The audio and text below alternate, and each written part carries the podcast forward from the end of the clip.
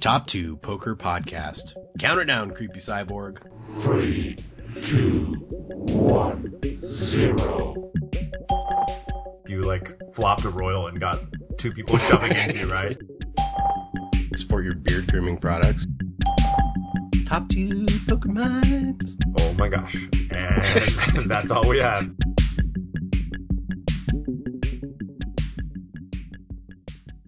All right. Ready, set, go. This is the part where you talk. Oh, all right, we're live. We got another pod coming. Uh, we got a special one today. Mr. Greg Merson needs no intro. Main event champ, two-time bracelet winner, the man. Pretty stoked, Drew. What's going on with you, man? Not much. Yeah. I mean, I was pretty surprised when you called me pretty late at night. And You're like, guess who we're gonna have on the podcast? And uh, you know, we were considering some other people, but uh, Greg is uh, quite a bit uh, more famous and and a more accomplished poker player than the people than uh, my grandma that we were gonna have on the podcast in a couple months or, or Shout out whomever. Bradshaw. yeah, but uh, no, I don't think we could be more excited about it. I mean, he's he's going to share some of his time, uh, wisdom with us, and I, he hasn't done an interview, I don't think, for a while. You were saying, so it's pretty special. I feel pretty blessed to have him on. Yeah, awesome, awesome opportunity. Just happened to be playing with him in a cash game. I was like, hey, uh, you want to come on the pod? And uh, Greg, man, good dude. He's just like so down to earth too. I like Greg a lot. I've only played with him twice, but I've thoroughly enjoyed it, which we'll probably get into in the podcast relating to some uh, recent news. So, Yeah, uh, no spoilers. And it's a it's a big deal for me because it means that we can delay the whole bankroll conversation for another couple weeks to a month because I haven't haven't been doing my homework like I should. I'll be honest. So it's kind of well, a yeah, butt saver got, for us. You got another week or two to run it up a little bit, not be embarrassed. Yeah, yeah. Um, so it'll, it'll be good. I think. I mean, we're gonna let it be organic, and we're gonna see how much time he has for us, and uh, but pretty much that's gonna be our day today. Is just talking to Greg. yeah, what else do you need? All right, well, um, I think I think we're good. Let's just let's throw it over to Greg and we'll uh we'll see what Greg has to say.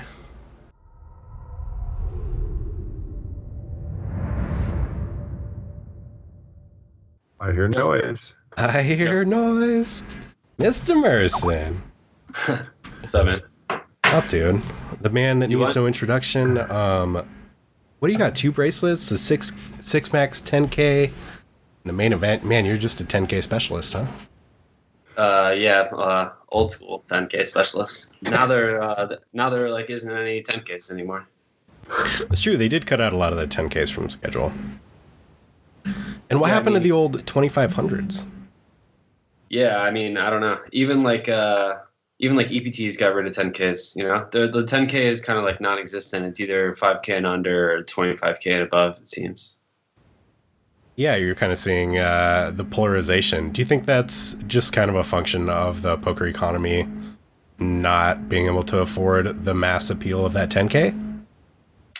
Um, I mean, I think it's more of like a rake grab for the casinos to to be able to have like a 3500 reentry where a lot of the a lot of the pros are going to be able to to buy in several times and then instead of raking them like between three and six hundred dollars on a 10k they're actually raking more because they're they're doing like let's say three like a 3200 plus 300 and then someone buys in three times and now they're paying 900 dollars in juice Yeah. like uh, and it just allows for you know more like generally they'll just get more rake from the prize pool than if they had a 10k Right on.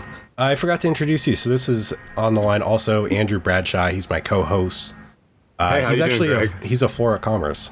So what's up man oh really okay Yeah, and I've been uh, I've known Chase since we were pretty much kids, running around trying to figure out life, poker, yeah, everything and in between. How to do it as recklessly as possible at that point in our lives.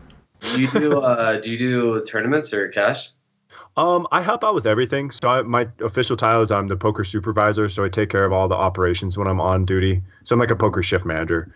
Um, Okay. But our main guy is uh, Chase's best friend, um, with Matt Savage. Oh, so Chase, I've been gosh. running with him.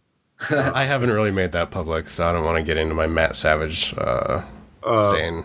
minor feud. Um, but yeah, it's mainly Matt Savage for our big our bigger events like LAPC and stuff. Okay.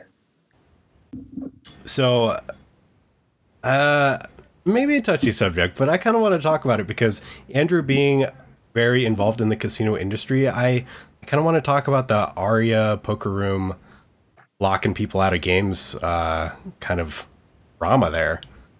Um, what I know you it happened started what a couple years ago where you kind of got locked out of some of the high stakes games without any good reason. They're more or less running public games. What was what's the whole backstory there, Greg? Um, yeah, I, this was the summer of 2013, and uh, basically it was the year after I won the main, and I went to Macau for the first three weeks of the World Series, thinking that the games would be awesome there because most people would be in Vegas, and then it actually was kind of the opposite.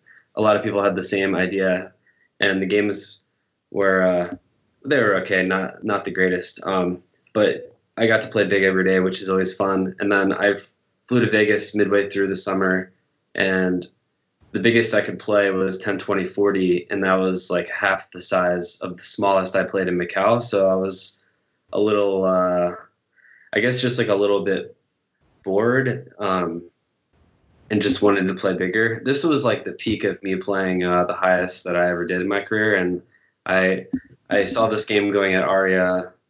Um, and I put my name on the list a couple times and never got called. So I wasn't really sure like what the deal was. I think this was the second summer that it that it was running, and this game was 500 a thousand, no limit, and Hmm. uh, yeah. So basically, it was like the fourth day in a row that I had gone to Aria, and then this day I decided that I was going to uh, put my name on all the lists up to 50, 100 because they don't let you go any higher publicly, and then uh, I was just gonna sit at the empt- at an empty table all day because at this point now they were running two private games and that 500 1000 game had escalated to 1k 2k and 2k 4k which i wouldn't play higher than 500 1000 i mean i could and sell action well i would sell action at 500 1k but i could uh, play bigger but it would just be such a pain in the ass to raise like i would just have to have like a million dollars in chips which is just absurd um, Yeah. But uh, so at, once that game got too big, they were starting a second game that would be between like 50, 100, and 300, 600, which is for me like perfect game size at the time. And uh, that day, I just sat at this empty table and then watched a friend play uh, some high stakes mix for like six hours. And then uh, basically, I've told the story before, but long story short, uh, the game finally gets uh, like the process starts to get going where you see Jean-Robert Bellande and a few of those guys uh, like gathering people together. And then JRB asked me to leave the table, and I'm like, oh, I'm gonna play. And then he says, uh, do, do you have any friends in town? Meaning, like, did I bring a fish to play? And I'm Right. like, "No." I'm like, no, I'm just gonna play. And he's like, well, you can't play. And then I was like, well, I'm first on the list for 50 100. This is the game they were going to start was 50 100. So what they did to freeze me out was they started a 100 100 game. So what they did was they changed the small blind from 50 to 100 and then they made the game seven-handed and said that I could be on the list. So then I said, okay, well, I'm first on the list. And then the floor tells me, no, you're second on the list. And I'm like, well, I've been here for six hours first on the list for 51, and now this game just started, which I just got completely fucked out of. And now Yeah. And then the way they work the whole process is like they can take the game from seven handed to nine handed by adding seats for recreational players, and then keep shifting it between seven and nine until I actually like, I guess legally would be called. So I being second on the list could really mean like tenth on the list if they keep changing it. If that makes any sense. Wow. Yeah, I mean you're never on the list because they just reduce it to however many handed they want to play. Yeah. So I mean, like that's that's how they get away with. Uh, like bending the rules there, and I mean it goes on all over the country now. It's not even just there. It really is like I know. I mean even like 1025 games or uh, some of those games that are private all over the U.S. It's it's uh it's pretty frustrating. Yeah, I mean, I've I've only observed what I assume is a similar thing at Maryland Live with some of uh, the 1025 and bigger games, but man, that's that's to another level of dirty. Did I you? mean, yeah, I, I understand like if guys want to show up and start a game uh, with a set lineup, I think that's fine, and there's really nothing you can do about that. But like if everyone's not there, let's say within 20 minutes, I don't really think you can just be holding seats for people. And then if everyone does show up, the list just like has to be public, and these the ways of getting around these rules are are just so uh, unfair. I mean, I don't know. Like, yeah, did you did you take any action, like go to gaming, or is there any recourse for you in that?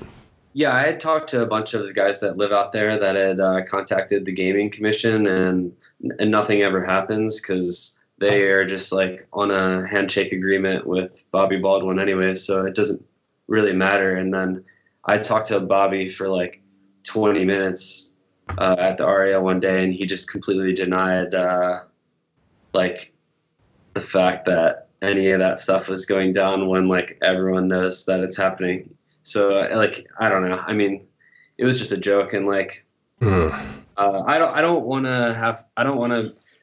Unfortunately, like those guys are so connected, and I don't really want to be stepping on anyone's toes. So I just kind of like dropped the issue. Um, and like I have some friends that get to play in the game sometimes, so I don't want to like hurt their uh, bottom line either. So it's just uh, there's really not much you can do. I don't know. I mean, w- when I start playing live like full time, I'll definitely try my best to not let that stuff happen, like wherever I'm playing. Yeah, It's so amazing Go to ahead, me Joe. how much, uh, just how political it is. You know, I just moved out to California about a year, year and a half ago, and even at Commerce, you know, there's certain people that get pinched out of the, the big games. I mean, we don't do anything even close to it sounds like what happens in Vegas. I mean, the one thing is we have a group of pros that are are rolled deep enough that our rule is like if there's a 100 200 combo or no limit in order for them they can change the stakes but it has to be at least double for it to not be a continuation of the same game so sometimes they'll take a live player and then they'll say okay well let's kick it up let's kick it to 200 400 and that'll change the board but we have really strict like public based rules and public lists to protect for things like that um, Yeah, which I, mean, think like- is really good we, we used to do the same thing at Borgata back in the day at 51, but like instead of changing the uh, instead of changing the um, the stakes to be higher, we would just make the minimum higher. So like that Right. would that would essentially like freeze out some of the guys that weren't willing to put up like 20k min for 51. So I don't know. I don't know if I think that's unethical or not. I, I'm not really sure. I don't think it's like I don't know. I guess it could be seen both ways. yeah, that's pretty close to. I don't, I don't really think it's uh it's not like we took 50 100 and made like 50k min or something like ridiculous um but uh yeah i guess Yeah, I mean it's kind of shades of gray. yeah It's hard though because there's so few games, and especially like when a really good game gets together. I mean, watching it at Commerce, you know, and there's certain people that are like frustrated because they're sitting on the outside for like 10, 12 hours until the game breaks, you know, even longer. I know that like at the level you were playing at or still play at, like that's a huge thing is being able to even get in the game. yeah i mean it's uh it's probably what i hate the most about live poker but um i don't know. I haven't really had to deal i, I like since that day i haven't had to uh to deal with it. Because i just i don't know. I just haven't played there and bellagio is essentially all public games. I mean like there's still stuff going down where a floor knows that someone's coming in and they contact a pro who's tipping them like more than normal and then they're always there when the game starts. So that's not necessarily private but there's guys getting into games that seem like they're public but they might not actually be. Um, right, they're public, but but, there- some people have a can- ticket. yeah there's nothing you can do about that. I mean like i've taken care of care of floors before not for not for like text messages like that but just uh just for like good service i guess. And and i mean there's there's not much you can really do about that. And i understand like the recreational players want to have a good experience playing and they don't want to just be playing with seven dudes who aren't talking with their headphones in and yeah, Yeah. i mean like I, I see both sides of it i'm not just like That was one thing I wanted to address. I was reading the two plus two thread, and some people were being critical of you and kind of, I mean, because obviously they haven't played with you, but I have played with you, and they're saying things like, well, no one wants to play with Greg Merson because he's serious and he's just going to be like on his headphones in his hoodie, like behind sunglasses. And it's like, you haven't played with Greg. You're pretty chatty and conversational when you play. Um, you're not just this robot that's super hyper focused. I would say Yeah. you're at the minimum neutral, but on the friendly, inviting side. So I don't think that's much of an argument. Yeah, normally I, in a casino environment, I try to talk less. I, I think I mentioned in the post that I try not to talk as much because I don't want to just be like some annoying reg that's just always running his mouth about random shit. Because if if it were up to me, that's what I would do just to keep myself entertained. Because coming from an online background, live poker moves so slow that I have to either like not talk and somewhat like meditate or just be talking to keep myself busy because it, it's just moving so insanely slow when I'm used to playing.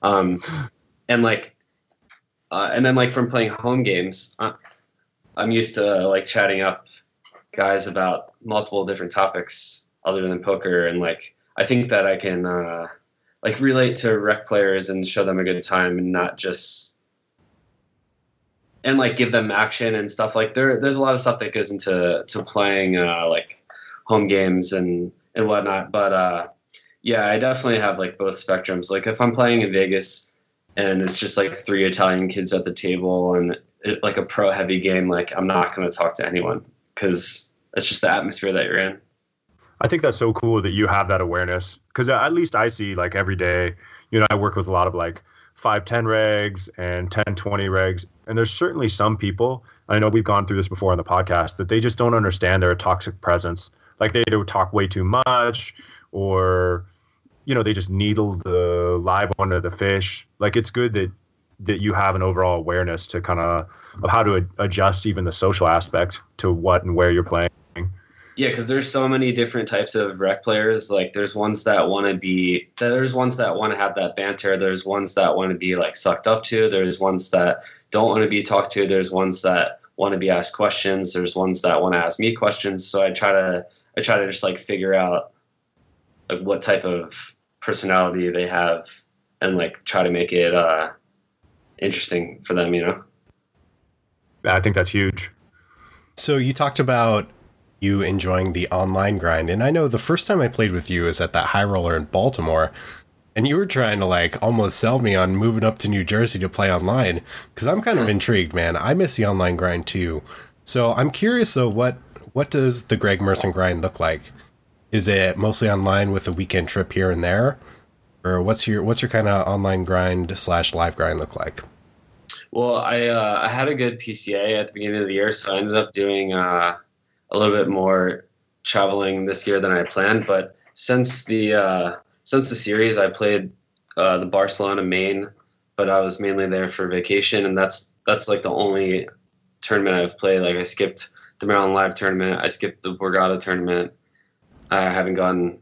Yeah, I haven't played anything really since Vegas, and I've just been playing. Uh, I would say like 30 hours a week online, and I, I generally try to play five days a week, six hours a day for uh, three two-hour sessions is usually what I'm like shooting for. Obviously, like some things will change, but that's uh that's pretty much it. And like I play one two to 2550. Like today, I was playing one two, and then 2550 went, which it doesn't really go that much. So I I quit my one two tables, but I was playing two four to 2550. It's kind of just like uh like what online poker is now. This every game is almost like the same essentially, especially two four to 2550. It's all the same players. Um, some guy, only like a few guys actually will drop down to one two as well, but uh, I just don't really see any shame in doing it when it's slow. Absolutely, dude. Uh, how much how much of that volume is actually at those higher levels, like twenty five fifty? I actually just checked uh, today because I haven't ran too good there this this year, and I have 3,500 hands of 2550 this year, and then uh, I probably have like 50,000 hands of 1020 this year, and then everything else is two four to 510. That's the majority of my volume is two four to 510. Okay. And you have there is like there is ga- I could have more hands at those higher stakes, but I just try to play in good games, and I don't. I don't know. I just like. Uh, I'm like in a different part of my career where I'm not just trying to like play everyone. So I I just yeah. There's there's definitely uh, games going more than uh, than my sample shows. How do you see where you're at in your career at this point? Because I think like Chase and I were talking earlier, you've got some big names in poker announcing their retirement. You know, you've got Fedor Holz and uh, um, some other people that are looking for for exits. I think we were talking about earlier. Maybe that's partly because you know the industry's collapsed in on itself a little bit, at least in America. Like where where do you see the next like five ten years for yourself as far as poker?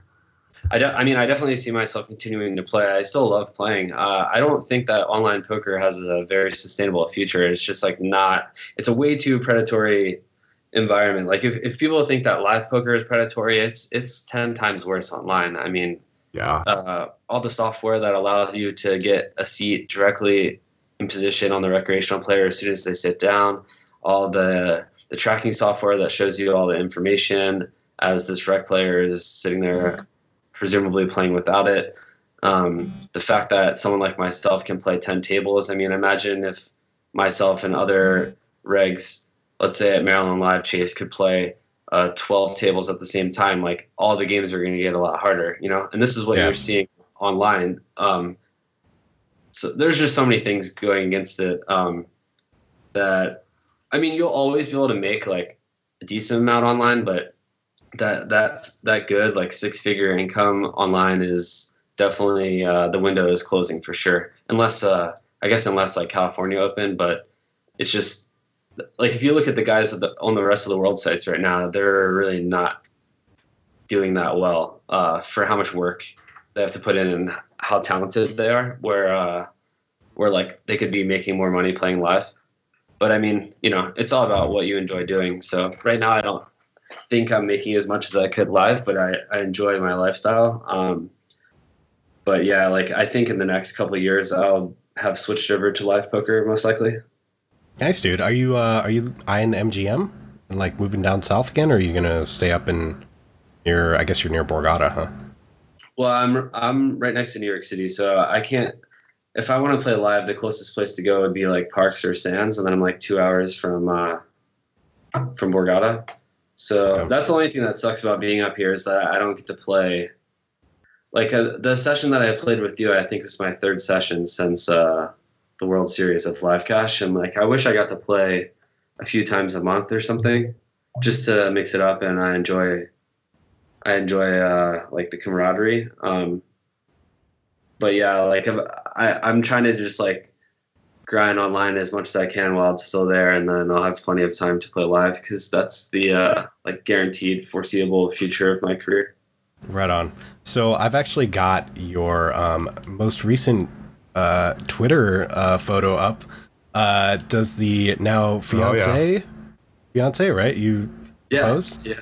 awesome, dude. Is she um is she supportive in that she's willing to move, or is her lifestyle, or is her life mobile, or what's going on yeah, with she's, that? she's always been awesome like that. Like we- we've been together for over four years, and when I was traveling a bunch, like I went to Macau three times for two to three weeks at a time, and I went to Australia twice, all within maybe I don't know an 18 month period where I made five trips over there, and she was always just so supportive of me doing whatever I need to do, and then same thing when it comes to moving around uh, she's just kind of down for whatever. She, she's a physical therapist, and luckily her job is in high demand and foreseeably in high demand even more moving forward with the uh, physical condition of Americans. So like she can get a job basically anywhere in the country, and if if we need to move, then uh, then she she can do that. So that's definitely a plus. And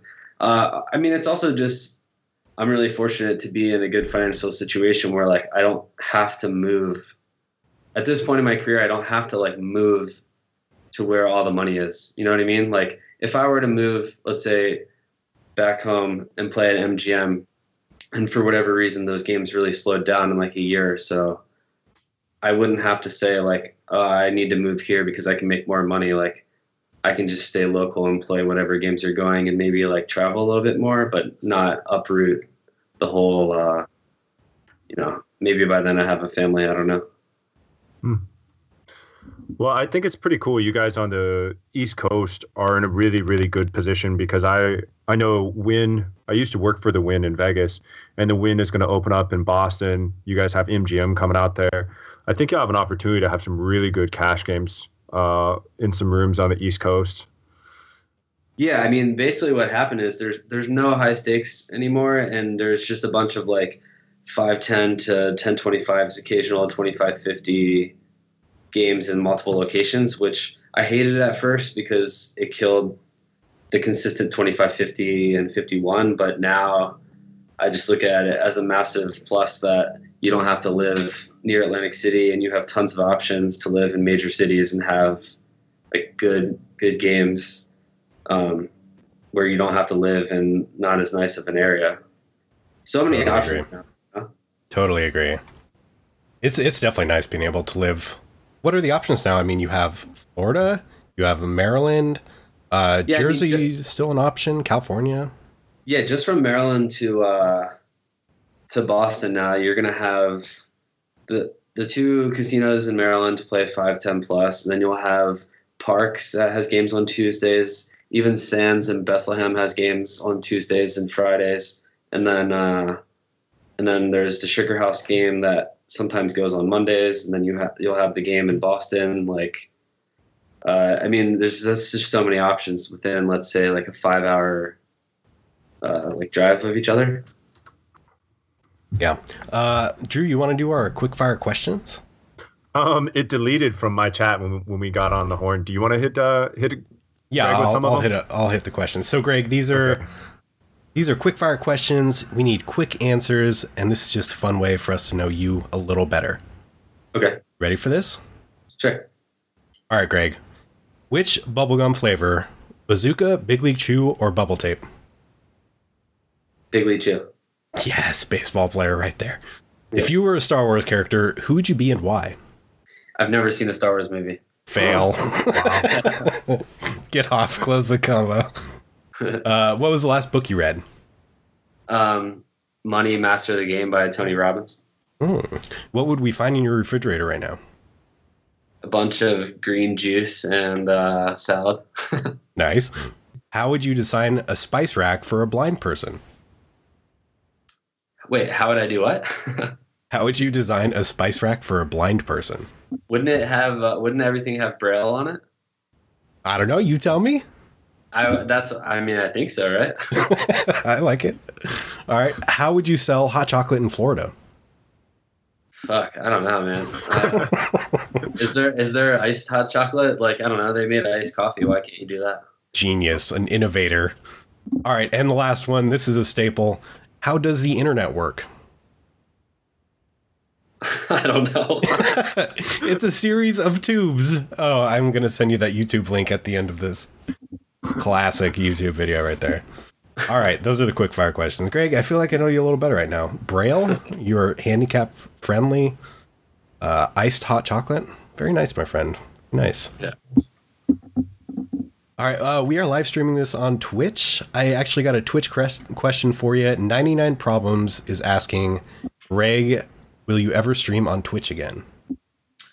Um, likely not, just because I think okay, if you're gonna, I enjoyed streaming, but if you're gonna build a uh, a uh, like a base of fans that want to watch you, I think you almost have to stream tournaments. Like even even if you look at someone like Doug Polk who's streaming high stakes cash, there's just more people watching a tournament if someone's at a final table, and and people want they want to feel invested. They want a story where they can follow along for six hours, and like, you know, there's a beginning, a middle, and an end. Whereas a cash game is just the same thing over and over and over again. So like when I was streaming, I just can only grow my user base so much, as opposed to the guys that stream tournaments. And like obviously, I'm giving away way more information than they are because their spots are a little bit more unique or let's say standard whereas cash becomes a lot more complex and like i'm giving away a ton of information for free. Um, so yeah, I just I just like had to stop. Uh, I mean, I I don't think that people were making like a ton of adjustments for me from watching me stream or anything, but it definitely I only streamed like 10 times and if if I would have continued who knows if it would have uh, ended up hurting my bottom line too much. I'm in agreement. I think the cash game streams have a hard go at it with the reasons that you stated.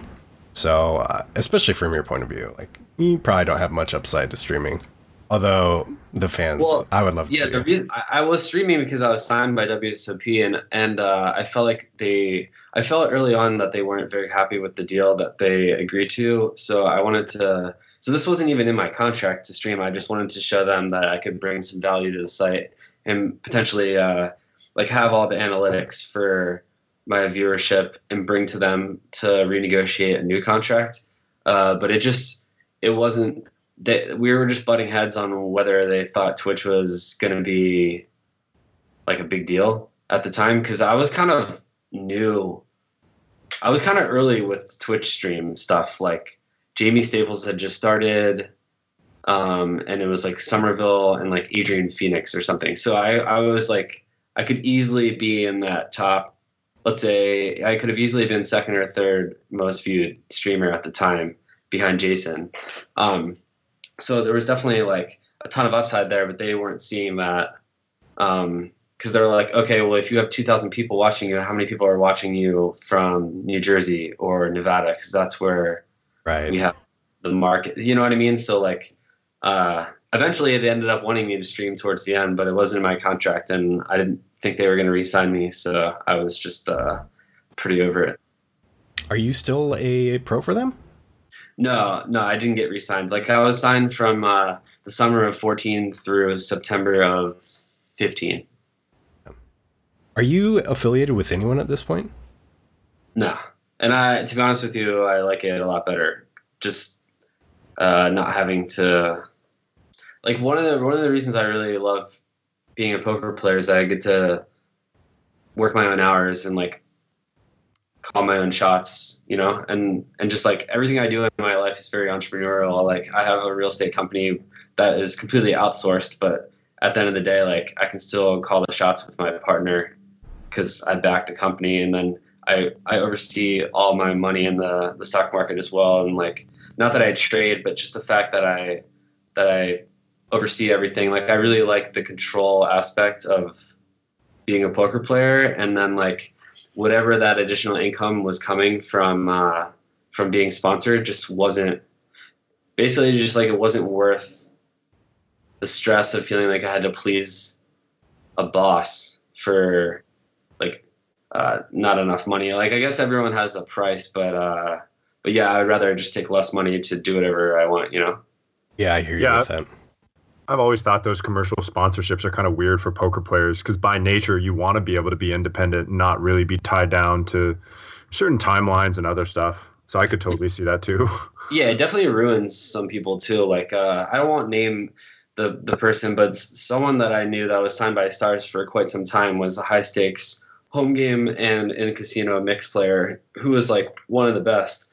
And then uh, he got signed by Stars and traveled around playing all those tournaments and like did pretty good in the beginning, and then definitely just got destroyed towards the end. And uh, recently wasn't re-signed, and I just wonder like if he could do it all over again if he would have done it, you know, because because it because when you go into that lifestyle, you're only playing tournaments. You lose a ton of your of your uh, like skill edge in cash because you're not able to put in the hours playing cash. Like if you are a high stakes cash player, you know, it's different if you only play tournaments. Then for sure you should want to get sponsored because it's just additional travel expenses paid for and and tournament buy-ins. Um, but if you play cash, it's just uh, like the marketing dollars just aren't really there to make it uh, to make it worth it.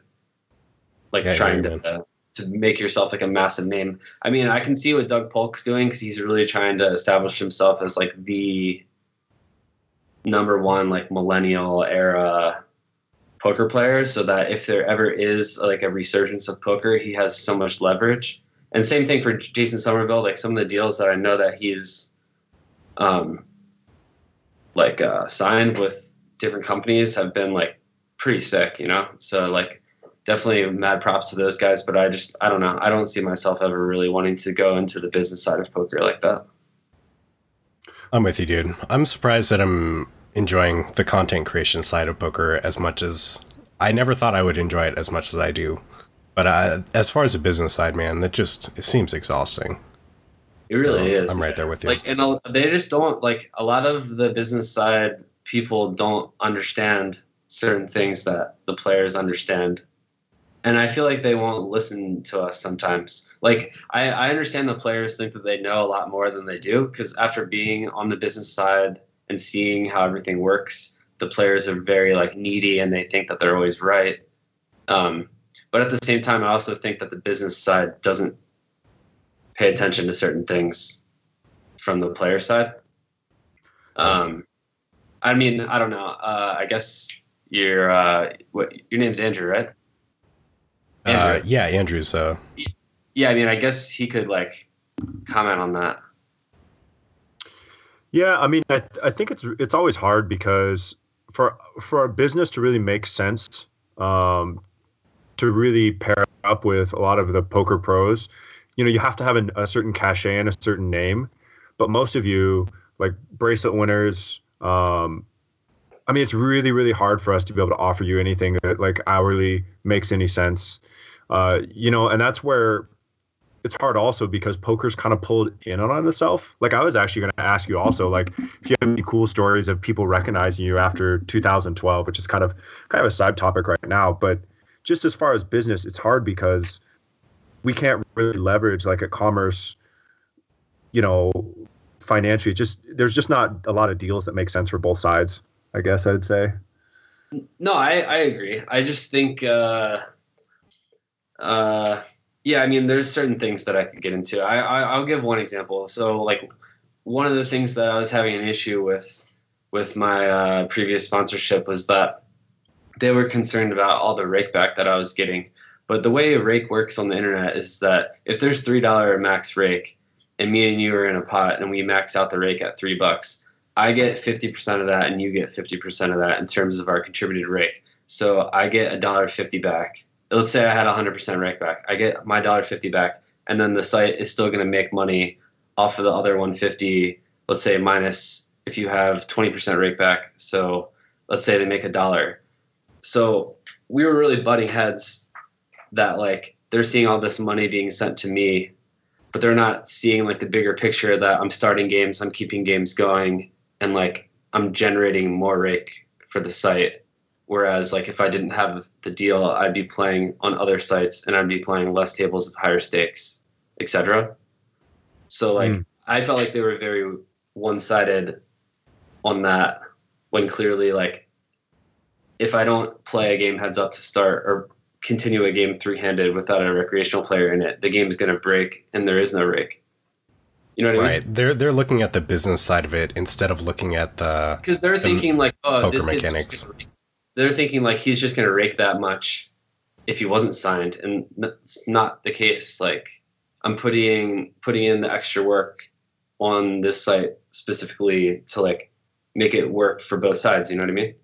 Yeah. yeah ahead, That's Drew. probably one of the hardest things with uh, poker as a business is a lot of people look at it with an accounting background of what, like they look at the what is direct. So they they think that just they take it for granted that you're there playing, and they're like, oh, we're giving up X amount of money. But what they don't understand is the longer term, like implications to poker as more of a living organism, which is without you there, without helping the branding, without you sh- starting those games short um, it has a full uh, way of affecting everything else in a larger scope. And a lot of times people just see, oh, we're losing 25 cents every hand or whatever it might be, and they just they get lost in the in the scuffle kind of. Yeah, like I would say my biggest month of rake with them was around like ten thousand in one month, and since not being signed, I would doubt I've raked over two thousand in a month on the site because I like the incentive for me to play the max number of tables allowed and and like start games, keep games going isn't there. So I wish that I could like actually see uh, like how much like what the difference is between You know what I'm saying? Like what? How much they're making Yeah. now versus how much I brought to the table before. It, it's kind of hard to figure out, but I wish that I could uh, actually like see those numbers. Obviously, it's not good to have a good player on all the tables too. So maybe like that's another thing that uh, they weren't very. You know what I mean? Because if I'm if, if I'm like getting a bunch of rake back and winning in the games, it's like I'm sucking the economy. Yeah, you're just sucking the economy totally. Yeah. Well, uh, Greg, so being a cash game player, and I, you know, you're not one of these tournament players that bink something every couple weeks. Um, what do you have to do in terms of like putting work in and studying for poker? You said you play like 30 hours a week. Are you still on the study grind every week and trying to get better? Like what what kind of things? A, I'm curious what kind of programs, software that you might use, and just like I- how much time do you put in? I just use uh, PokerTracker 4, and like I have a uh, like decently in-depth HUD, but I'm not the biggest HUD person because I don't think I think HUD stats are are not 100% accurate. You know, like let's say if it folds around to you in the small blind, and my HUD says that you open 50% into the big blind, well, you're not necessarily opening 50% into my big blind because maybe you view me as being someone who folds too much or that defends really wide. So like that stat as like a fake stat. You know, maybe you're only opening like 35% into me if you view me as like a tough player, and maybe you're opening like 70% into like weaker players. So there's a lot of misinterpreted information with that stuff. So I try not to rely on it too much. And I'm I'm way more of a field player, but I I use the stuff just to try to find like exploitative numbers that I can take advantage of. Uh, and this whole like GTO movement, I I, I understand GTO somewhat from playing against people that study it and like use it specifically like only GTO.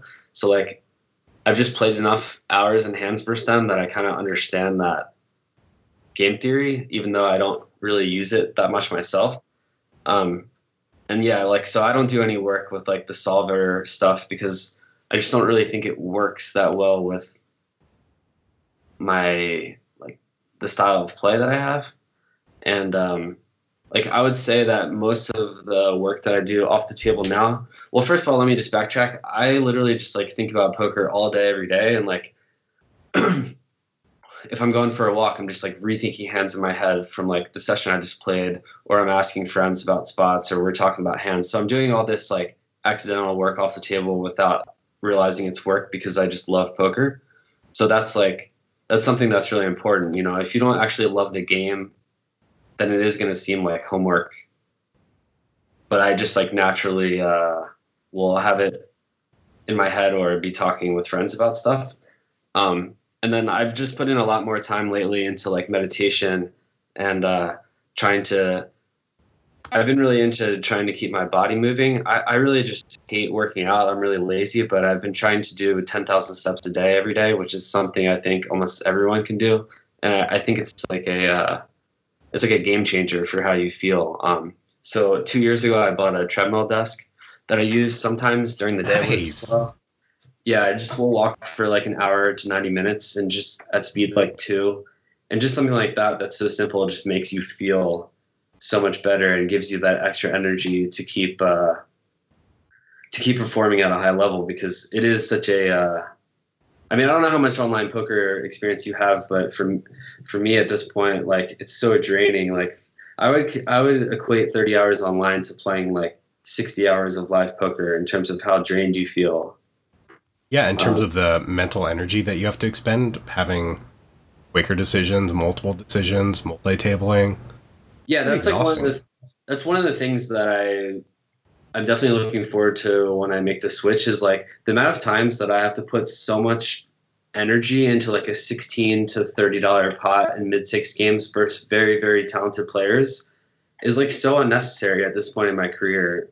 You know, like guys that are really good that play up to 10 20 but let's say it's just like 2 4 and 2 5 going and we're playing in the games together like there's just so much going on in these really tiny pots like it's so it's so annoying like you know what i mean that you have to use that much energy for something that's so uh, in the short term like insignificant obviously when you play tons of hands they add up but um, it's a lot easier to do that live when at least it was like you know a couple hundred bucks in the pot or a hundred bucks in the pot.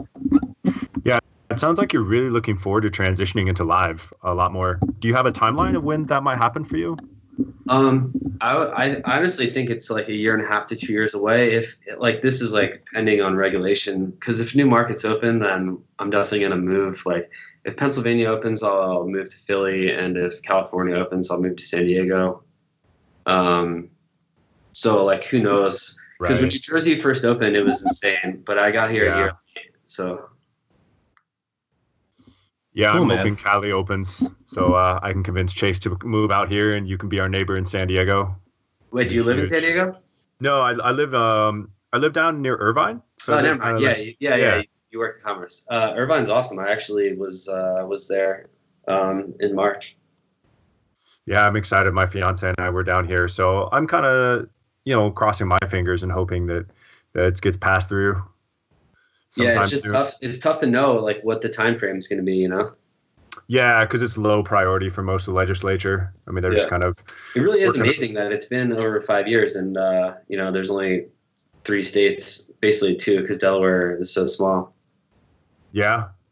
Yeah, I'm I'm really surprised too because they're leaving so much tax money on the books. I mean, they tax the hell out of every casino I've ever worked for. I mean, it's such a huge um, help to the local like community, and people don't really see it as that. I mean, always have these preconceived notions about you know the worst evils that they think poker, and then they asso- immediately associate poker with like rampant gambling and all the rest of it. You know, bring That's to a community.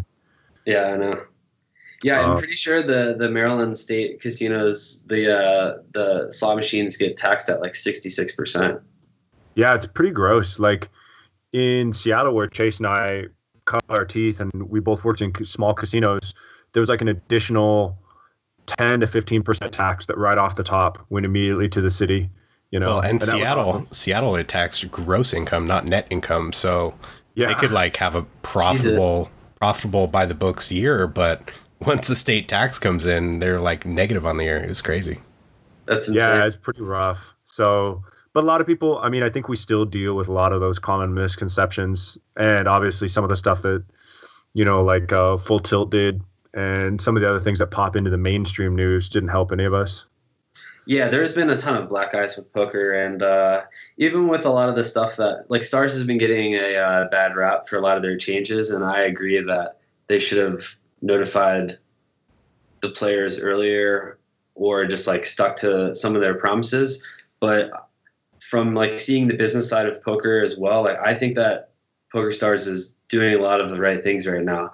They're they're they're being like very innovating and creating new formats of poker to p- keep it exciting and bring new players in. And like the fact that basically what they're saying to a lot of their regs is you need to go elsewhere and people don't want to hear that. But like it's necessary for online poker to regain some type of liquidity. Otherwise like i said earlier it's just like very un, uh, unsustainable so like slashing rake back and like having pros spread out to other sites and stuff is like good for the economy instead of having them all jammed up on one site that used to only listen to the pros and like only make changes based on what would benefit the pros. That just was like the worst thing long run that they could do, and they're Right. paying Well- for it's it's always hard because poker by nature is par- a little bit parasitic and i think that it's a consumer economy and i think in general you know chase and i have had conversation with this on the podcast. I think we've done too much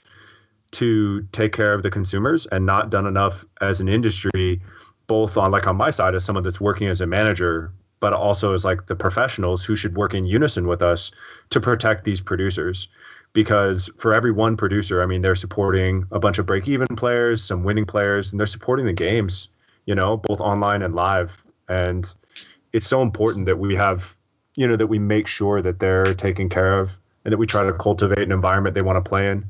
yeah, that's that. You're completely right, and that's one of the like issues I have with a lot so many of the live tournaments being reentry. While, while I understand like, Yeah. The marketing standpoint that like okay i probably wouldn't want to fly somewhere if it wasn't reentry for like those pros. I think that you really just you really just drain the economy. Like you don't give them any time to rebuild whether it's through poker or their job, like everything being a reentry, I don't know. I, and I also just think it takes away that that dream of a rec player making the final table is so less likely now when you have these pros being able to re-enter up until day two. yeah, Yeah. I mean, They- like, you got the Greg you Merson sell the quote. dream if they're never making it. Like You got the Greg Merson quotes where you lose like Kings to Ace King and you say, "Yeah, I guess I got to win the main event twice." I mean, that's what it's really like for these re-entries.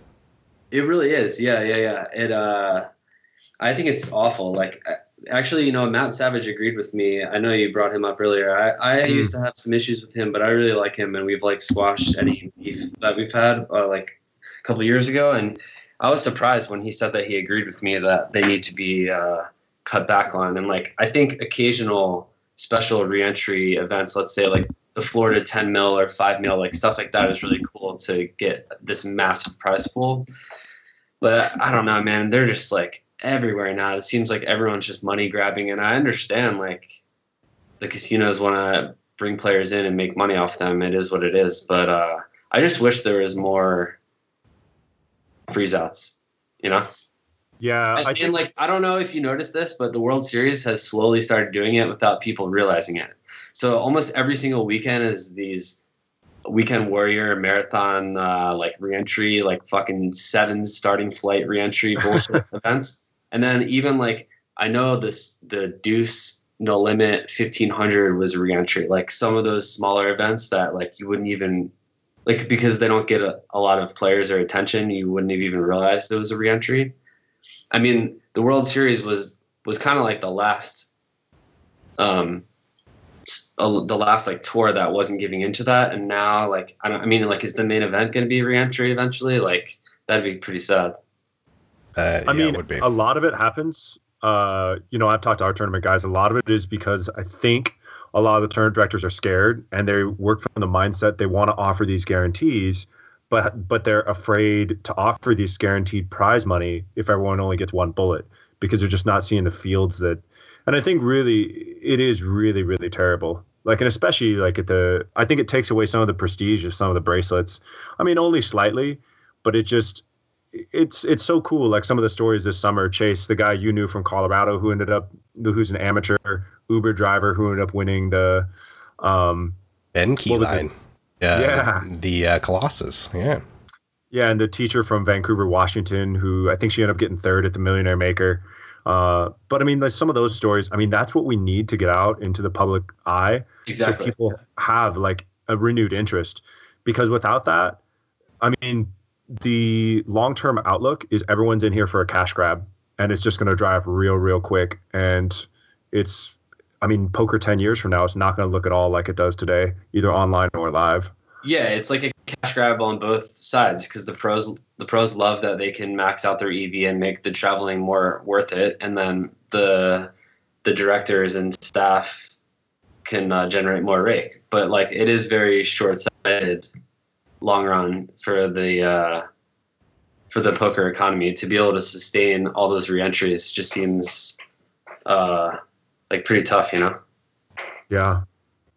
Well, Greg, I don't want to keep you too long. I know you're going to go watch some football tonight. Uh, who's playing tonight, by the way? Uh, the Cowboys are playing. I'm a huge Cowboys fan. They're playing the Vikings tonight. Oh my gosh, you got so lucky. What do you want? What do you want your team to do with Tony Romo? Trade him?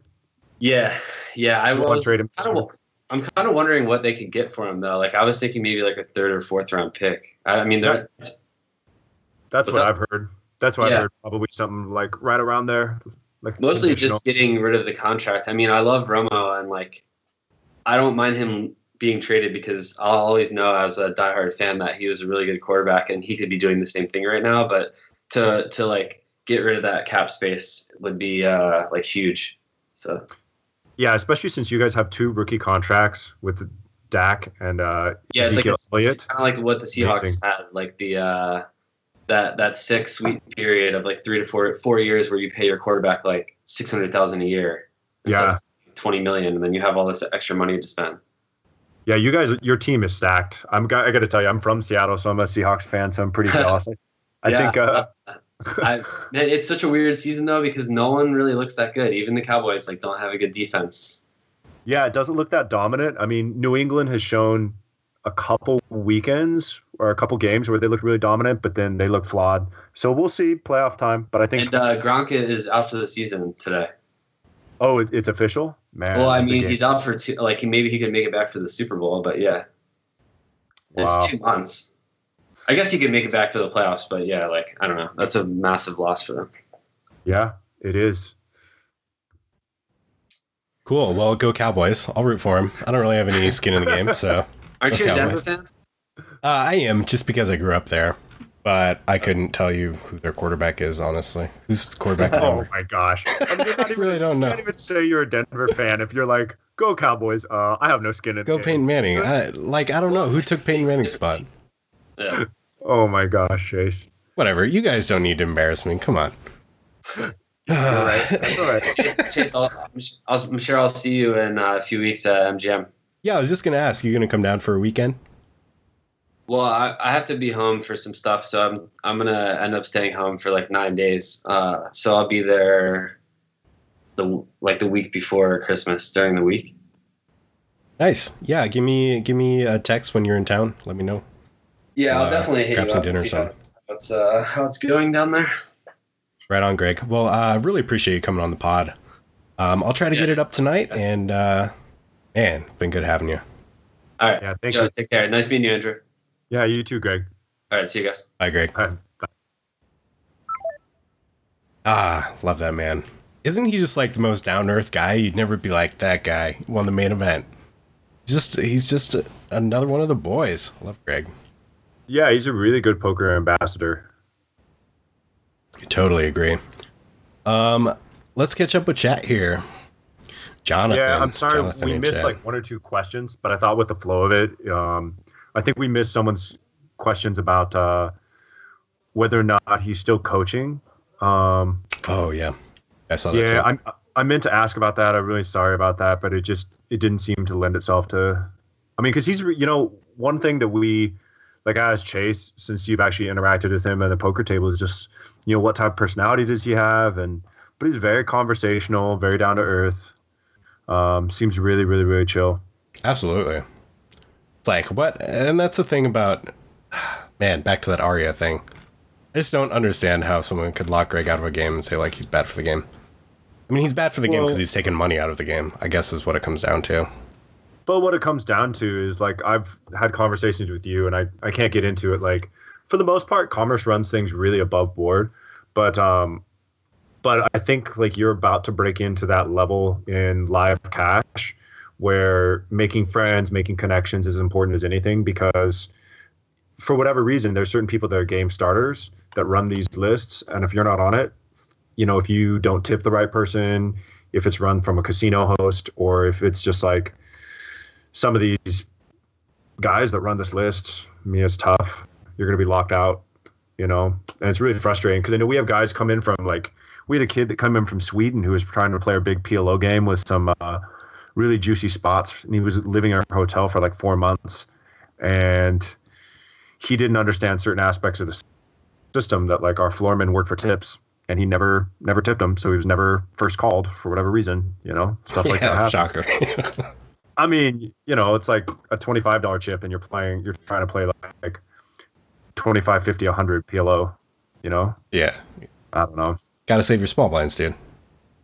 Yeah, I mean, it's like penny smart and uh, hundred dollar bill stupid, something like that. Yeah, yes, like that. Oh man, Uh, dude, I hope I kick this cold soon. yeah. I hope you do too, buddy. And then uh, let's uh, if anyone on your feed, if they want to give us questions, you know, for our next podcast, probably in like a month, three weeks to a month, always welcomed. Um, Absolutely. Next podcast is going to be on bankroll management. we are planning on doing that this podcast, but can't pass up a man like Greg Merson coming on the pod. But Yeah, uh, next doesn't give- podcast. he doesn't give many uh, interviews. You were saying, right? Like he hasn't done one for quite a while. Yeah, I think he's willing to. He just, uh, you know, he hasn't been really like in the limelight. He plays mostly cash games, not a lot of tournaments, not big tournaments. So um, I don't think it's that he turns them down by any means. I think he's just been kind of lying low, enjoying life, doing the online grind, getting engaged, doing life. Oh, I was about to tell him like realize that engaged life uh, is great, But I mean, the one thing I was going to give a piece of advice is you got to get ahead of the whole marriage planning thing, because I'm down to the eleventh hour, and boy, um, you want to get all your ducks in a row. Oh, you forgot to ask him about the duck. Oh, the didn't do the duck question. Dang you, Chase. The- Uh, for everyone out there listening, the duck question's the best. I'll ask you, Chase. Would you rather fight one duck-sized horse or a hundred horse-sized ducks? hey, you got it backwards, bro. All right, I totally screwed Would you rather. It- fight it- invert that. one horse-sized duck or a hundred duck-sized horses? And I think the answer is very clear. You'd rather fight the hundred duck-sized horses. Although, you'd rather you'd rather fight the huge horse horse duck because you can out evade it. You can run away from a duck that size. what do you you mean? gonna- Ducks aren't just like immobile. It can fly for goodness sake. I mean, Could you imagine a big flying duck chasing after you? Look at this.